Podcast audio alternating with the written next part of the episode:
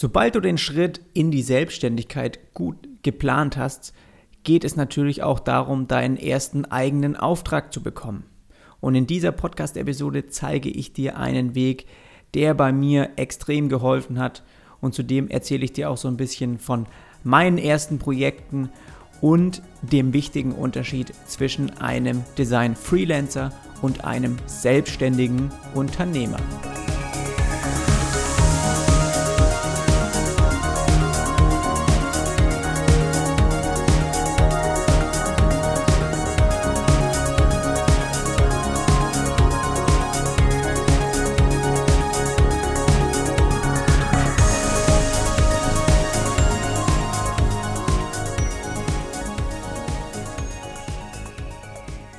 Diese Folge ist eine weitere Frage von Tom zum Thema Selbstständigkeit. Und seine erste habe ich auch schon letzte Woche beantwortet. Da ging es so ein bisschen mehr darum, wie du den Schritt aus der Agentur in die Selbstständigkeit am besten angehst. Ähm, ja, heute geht es mehr darum, wie du als Design-Freelancer oder als selbstständiger Unternehmer deinen ersten eigenen Kunden erreichst. Und wie gesagt, das ist auch eine Frage von ihm. Ich habe nur diese Episoden ein bisschen aufgeteilt, damit sie nicht zu lang werden. Ich habe hier aber auch ähm, ja, ziemlich viele Notizen, deswegen fangen wir am besten auch direkt an. Du kannst den Schritt in die Selbstständigkeit während deiner Festanstellung noch für dich behalten. Also es ist ja so, dass man, wenn man angestellt ist, ähm, ja, vielleicht mit dem Gedanken spielt, mal selbstständig zu arbeiten. Äh, man muss das ja nicht äh, direkt irgendwie seinem Chef erzählen, weil es geht ja erstmal darum, so ein bisschen mehr ähm, rauszufinden über dieses ja, Arbeiten oder auch sich vielleicht mit Freunden darüber zu unterhalten. Ähm, aber sobald du dir sicher bist, dass du diesen Schritt machst und auch gekündigt hast oder eben weißt, okay, es steht der Zeitpunkt fest, an dem du, ab dem du selbstständig arbeitest, dann ist es so, dass ich wirklich dir rate, jedem davon zu erzählen. Und du glaubst nicht, wie wichtig Freunde und Bekannte gerade am Anfang für dich sind. Und auch in Zukunft bekommst du wahnsinnig viele Aufträge durch Mundpropaganda. Indem du anderen erzählst, dass du ab jetzt frei oder selbstständig als Designer arbeitest, erzählen sie wiederum ihren Freunden davon. Und alle diese Menschen sind potenzielle Kunden für dich. Einfach jeder, den du auf der Straße oder auch bei Partys irgendwie triffst. Und vor allem eben besonders die, die du neu kennenlernst.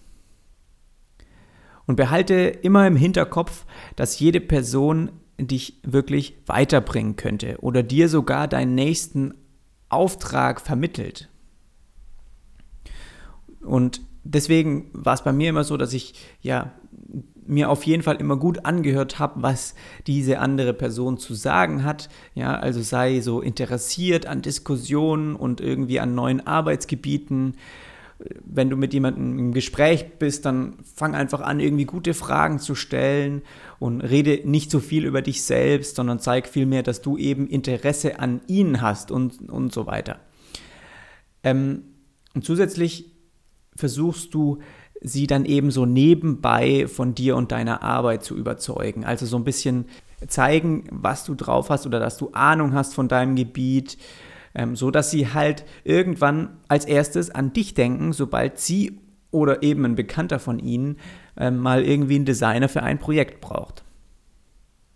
Am Anfang bist du ein kleiner Fisch in einem Riesenbecken voll mit anderen Designern. Es gibt einfach super viele, die auch in dem Bereich arbeiten und die auch selbstständig sind oder eben frei ähm, ja, als Designer unterwegs sind und nur indem du Dinge tust, die andere nicht machen, kannst du dich von ihnen abheben und dadurch auch vorrangig bei Kunden auffallen. Schau zum Beispiel mich an. Welcher Designer in meinem Umkreis schreibt wöchentlich Blogbeiträge oder nimmt Podcasts auf über diese ganzen Designthemen und was es eben da, was es da eben so zu erzählen gibt? Wer gibt öffentlich eben Einblicke in Design und Arbeitsprozesse, damit andere davon lernen können? Ich kenne niemanden und mit der Zeit verschafft mir eben genau das einen riesen Vorteil gegenüber allen anderen. Und die wissen das einfach nur noch nicht. Und passend zu dem Thema, wenn dich es jetzt auch nochmal interessiert, so mit den Aufträgen, ähm, ich habe schon mal einen Beitrag darüber in meinem Blog geschrieben, zehn Wege, die mir geholfen haben, bessere Kunden und vor allem gute Projekte zu bekommen. Und das, den Link dazu packe ich nochmal in die Show Notes. Kannst du also gern äh, dir mal durchlesen. So, also dann geht's los. Dein erster Auftrag. Mein erstes bezahltes Projekt, als ich nach der Agentur angefangen habe, selbstständig als Webdesigner zu arbeiten, war sozusagen unterschrieben. Also damals äh, hatte ich keinen Vertrag, das kann man auch ehrlich sagen. Ähm, da, ich, da war ich noch sehr ähm, unprofessionell, was das angeht. Ähm, es war ein mündlicher Vertrag sozusagen, aber es war auch nicht so schlimm. Also ich hatte keine Angst, dass ich diesen Auftrag irgendwie verlieren würde oder dass irgendwas passiert, denn es war ähm, in, innerhalb der Familie. Und ich hatte jedenfalls dieses Projekt unter Dach und Fach, bevor der erste Tag meiner Selbstständigkeit begonnen hatte. Ja, wie gesagt, es war ein Projekt für meine Tante, die zu dieser Zeit ihre dritte, dritte eigene Lokopädie-Praxis eröffnet hatte und eben unbedingt eine Website brauchte. Das war 2012. Und ich bin zwar jetzt ein ganzes Stück weiter und würde vieles anders machen, aber die Seite ist seitdem so geblieben und funktioniert für sie auch nach wie vor sehr gut. Also sie bekommt viele neue Kunden dadurch und ich habe sozusagen im Nachhinein, wenn ich es jetzt nochmal betrachte, ähm, so mein Soll erfüllt und ihr viele neue Patienten verschafft. Und ähm, danach folgte ein spannendes Projekt für einen Freund, der ein Café in Hamburg eröffnet hatte. Und das Salon Wechsel dich, also so heißt das, das war damals ein großer Schritt für ihn, ja, weil er auch damit versucht hat, in die Selbstständigkeit reinzugehen. Und ich, ich half ihm dabei, eben dann auch in allen Designbereichen bis hin zu der Umsetzung der Website. Und dieser Auftrag verschaffte mir wiederum einen neuen Kunden und mehrere kleine Projekte.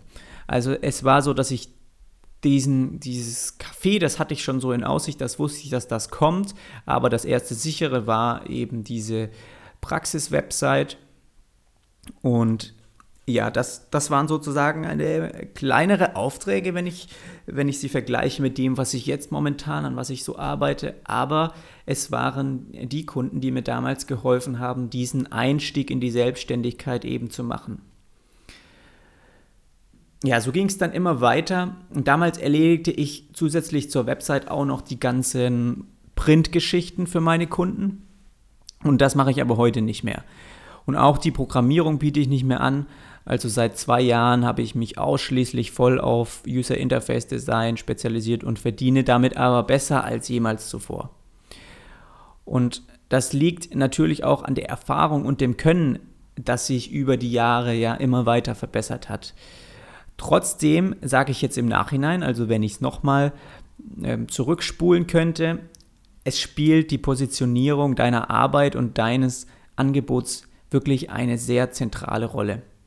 Und gerade wenn es darum geht, mit welchen Kunden du arbeitest und wie viel Geld du verdienen möchtest, dann musst du dir darüber Gedanken machen. Also habe ich auch in der ähm, Folge Nummer 13 schon beschrieben, überleg dir gut, ähm, wie du dich eben positionierst und welchen Service du anbieten möchtest.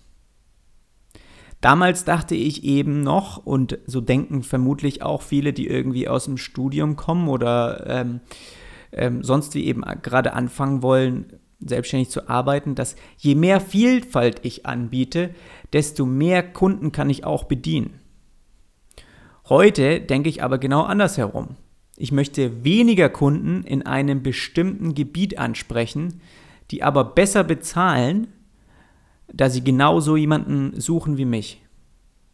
Dir empfehle ich auf jeden Fall, die ersten zwei Projekte sicher in der Tasche zu haben, bevor du überhaupt startest.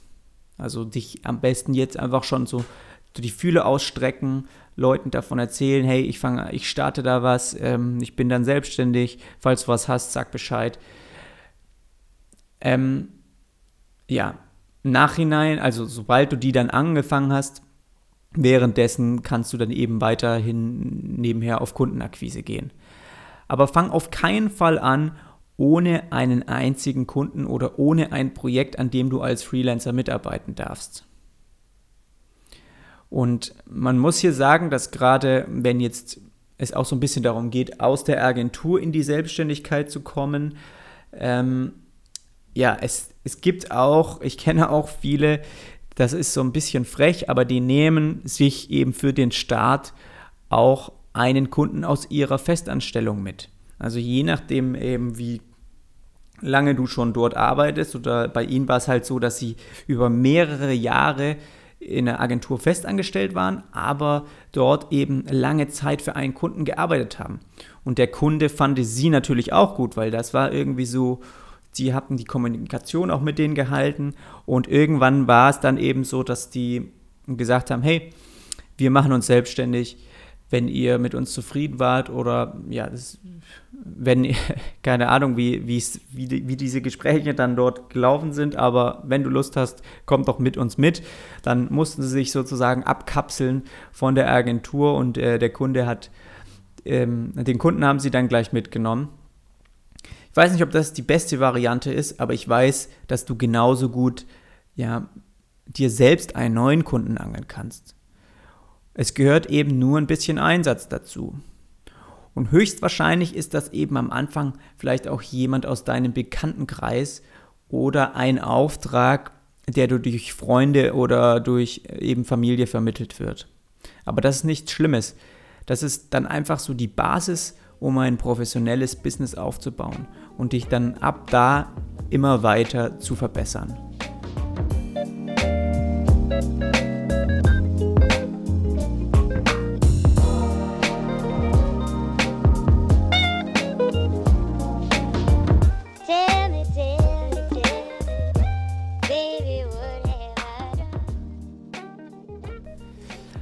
Man muss dazu sagen, dass ich von Anfang an ähm, nicht oft äh, für Agenturen gearbeitet habe, aber es gibt natürlich viele, die ähm, das sozusagen weiterhin tun, auch wenn sie dann free, sich Freelancer nennen und ähm, ja frei quasi äh, von Agentur zu Agentur hopsen.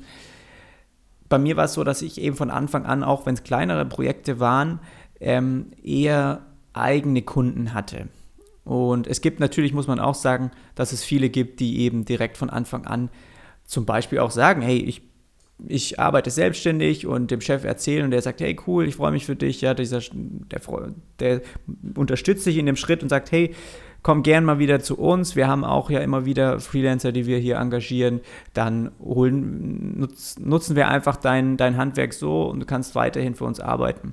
Also es muss nicht sein, dass äh, viele machen das in, ich habe nur in dem Bereich, ähm, wie gesagt, nicht so viel Erfahrung, deswegen erzähle ich es eben so eher aus der Sicht, wie es bei mir am Anfang war. Ja, es ist vielleicht passend, jetzt hier auch zu erzählen, dass es zwei verschiedene Arbeitswege gibt. Also du hast eben diesen Freelancer oder es ist auch schwierig, dass dieses den anderen Bereich zu benennen, aber ich sage es jetzt hier, ich nenne es jetzt einfach mal selbstständiger Unternehmer.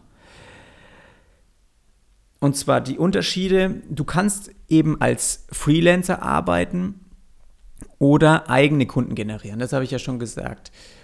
Und Freelancer bedeutet, die werden häufig über einen bestimmten Zeitraum und für eine spezielle Aufgabe gebucht. Und sie rechnen mit einem Stundensatz oder einer Tagespauschale ab. Im Prinzip vereinfacht heißt das, du verkaufst deine Zeit. Meistens unterschreibt man irgendwie dann ein NDA, also so einen Geheimhaltungsvertrag, und der untersagt dir, ein Projekt einfach so für deine eigenen Werbezwecke, zum Beispiel dann auf deiner Website, ja in deinem Portfolio zu verwenden. Und das macht eben diese Methode für mich auch so unattraktiv. Also was bringt mir das coolste Projekt, an dem ich als Designer gearbeitet habe, wenn ich nicht darüber sprechen darf und alles so aussehen soll, als wäre es nicht von mir, sondern von jemandem anderen gemacht. Das fand ich also, das, also persönlich gesprochen war das halt für mich immer so ein bisschen, dass, dass ich als Freelancer schon gearbeitet habe, aber nicht irgendwie das so gesehen habe, dass es jetzt ein Projekt ist, dass ich, ich wusste von vornherein, hey, das Projekt werde ich nicht in meinem Portfolio verwenden können, weil ich eben da bestimmte Dinge unterschrieben habe.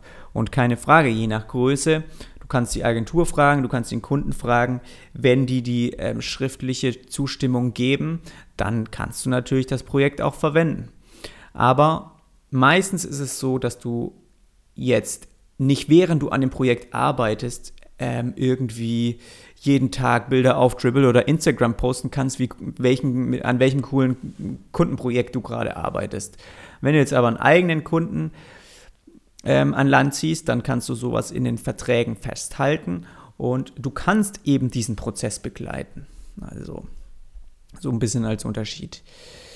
Ja, wie auch immer. In der Vergangenheit habe ich auch als Freelancer gearbeitet und bin dadurch auch an größere Kunden rangekommen.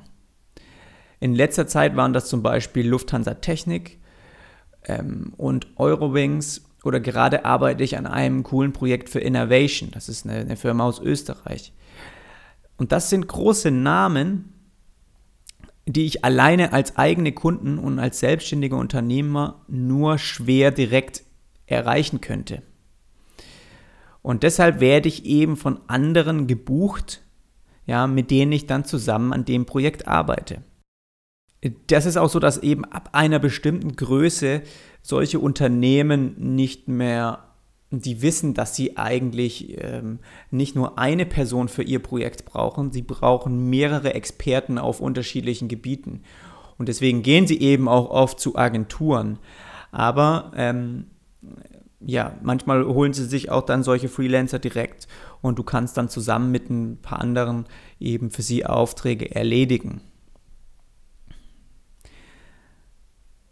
Es kommt eben ganz drauf an, welche Zielgruppe du als Selbstständiger hast.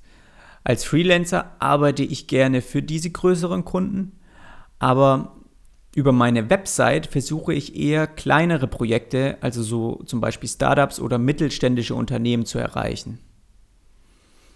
Und warum ich diese Methode mit eigenen Kunden zu arbeiten lieber mag, liegt unter anderem auch daran, dass ich eben nicht so gern mit einem Stundensatz arbeite oder nicht so gerne nur meine Zeit verkaufe. Das ist nochmal ein ganz anderes Thema und dazu habe ich auch schon ausführlich mal einen, Bere äh, einen Beitrag auf meinem Blog veröffentlicht. Den habe ich auch nochmal in den Show Notes verlinkt, den du gerne mal durchlesen kannst. Aber als Unterschied jetzt nochmal der selbstständige Unternehmer, wie ich ihn jetzt hier einfach mal nenne.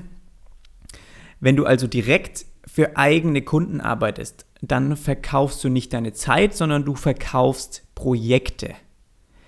Und in den meisten Fällen ist auch die Bezahlung ein Festpreis und projektbasiert. Und dafür musst du dann deine Arbeit gut kalkulieren können und auch Erfahrung haben, wie lange etwas dauert. Also um direkt mit solchen eigenen Kunden arbeiten zu können, musst du eben die richtigen Fragen stellen und wissen auch, was der Kunde genau will und wo seine Probleme und seine Ziele liegen. Und zusätzlich musst du dann Angebote schreiben und selbst andere Designer oder Programmierer irgendwie zu dem Projekt dazu holen und natürlich auch bezahlen. Ja, auch ein Unterschied zu dem Freelancer. Und dich auch dann mehr mit diesen rechtlichen Dingen, also irgendwelchen Verträgen auseinandersetzen. Du kannst natürlich auch beides machen. Das bleibt dir überlassen. Das mache ich ja momentan auch. Also die Aufträge, die über die Website kommen, die behandle ich sozusagen als selbstständiger Unternehmer. Und um ja ähm, ein bisschen als Freelancer zu arbeiten, habe ich eben diese ähm, Kontakte zu den größeren äh, Unternehmen oder größeren Projekten, wo ich dann hier und da mal aushelfe. Vermutlich wirst du auch beide Wege irgendwie kennenlernen und du wirst dann aber auch schnell merken, wie sie sich unterscheiden und was dir besser gefällt. Ich habe auch schon eine Podcast-Folge aufgenommen zum Thema Freelancer sein oder als Freelancer arbeiten im Nachhinein. Ist vielleicht die Überschrift nicht ganz die richtige, weil natürlich auch viele Argumente davon eher in dieses selbstständige unternehmerische Arbeiten reinkommen. Es ist aber eine sehr ähm, sehr, die, die, hat sehr viele Zuhörer erreicht, die Folge, und deswegen empfehle ich die auf jeden Fall auch hier gern nochmal weiter. Das sind einfach so gesammelt ein paar Tipps, die mir in den letzten Jahren sehr geholfen haben, als Freelancer zu arbeiten und auch als Selbstständiger. Ähm, ja, einfach auch Fehler, die du von Anfang an vermeiden solltest. Und das ist die Podcast-Episode 04. Falls du da nochmal reinhören möchtest, mach das auf jeden Fall gern. Abschließend also sagen wir mal nochmal so vier Schritte, wie du dann auch äh, wiederum, also sobald du deine ersten Kunden hast, brauchst du natürlich dann auch wieder deine nächsten Kunden. Und um das so schnell mal noch kurz abzuhaken, habe ich gedacht, okay, so vier Schritte, wie das, diese normale Prozedur eigentlich läuft. Ähm, versuch bei jedem Projekt das beste Ergebnis zu liefern, um natürlich auch von Kunden weiterempfohlen zu werden. Ja, das ist so der erste Schritt. Immer die beste Leistung abrufen und dadurch wird das Projekt dann auch so gut, dass es natürlich Aufsehen erregt und in deinem Portfolio auch gut aussieht. Also zweiter Schritt, baue dein Portfolio mit Projekten und Kunden auf, mit denen du auch weiterhin arbeiten möchtest. Zeig also nicht irgendwelche Arbeit, die du eigentlich gar nicht gerne machst, weil sonst schreiben dich ähm, Leute über deine Website an, ob du für sie genau diese Richtung oder diese Art von, von Auf, äh, Projekten machst und du willst es eigentlich nicht und dann wird eben auch das Ergebnis nicht gut. Drittens, teile deine Arbeit und dein Können auf sozialen Netzwerken wie Dribble oder Behance oder Instagram oder Pinterest. Überall dort warten potenzielle Kunden, die über deine Arbeit stolpern könnten. Und viertens, connecte dich mit anderen Designern und Selbstständigen aus der Branche. Auch dadurch bekommst du irgendwie neue Aufträge und manchmal ist es eben so, dass andere Freelancer oder Selbstständige ähm, kein, keine Zeit haben, noch zusätzlich was zu bearbeiten und oder Hilfe benötigen und dann reichen sie sich eben Projekte untereinander durch. Es gibt wirklich Tausende für die deine Fähigkeit sehr wertvoll sein könnte. Also tausende Kunden. Sie wissen nur nicht, dass du existierst. Und genau das musst du eben ab jetzt ändern. Der nächste Schritt wäre, oder was auch äh, Tom mich noch in seiner Frage gefragt hat, ist eben, wie denn so ein normaler Tagesablauf aussieht oder wie ich überhaupt dann als Selbstständiger meinen Tagesablauf organisiere, weil natürlich ist dieses ähm, selbstständige Arbeiten, das bringt dann direkt, also du kannst deinen Tagesablauf selber gestalten. Und ähm, für viele ist das am Anfang nicht so einfach, weil es eben, mm, ja, man sich selbst erstmal ordnen muss, ja, und strukturieren. Und da braucht man viel Disziplin zu und nächste Woche möchte ich eben auch auf diese Frage nochmal genauer eingehen. Also wie du als Selbstständiger deinen Tagesablauf organisieren kannst und wie das bisher auch bei mir aussieht. Und falls du über diese oder neue Folgen informiert werden möchtest, dann kannst du dich auch gerne in mein Newsletter eintragen. Den Link dazu findest du in den Show Notes.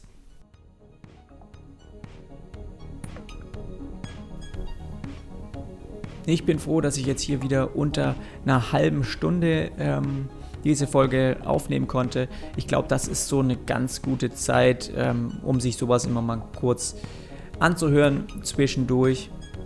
Kannst du mir gern auch mal Feedback geben und ein Review auf iTunes schreiben. Würde mich freuen, wenn du da einfach mal sagst, hey, sind dir die Episoden zu lang oder zu kurz oder was könnte ich allgemein verbessern, weil nur so ähm, ja, kann ich mich auch dahingehend entwickeln, dass du mehr davon hast. Ich wünsche dir auf jeden Fall eine starke Woche und ich danke dir wie immer für deine wertvolle Zeit und fürs Zuhören. Wir hören uns dann wieder nächsten Montag, wie immer hier bei diesem Webdesign Podcast mit Jonas Arlett.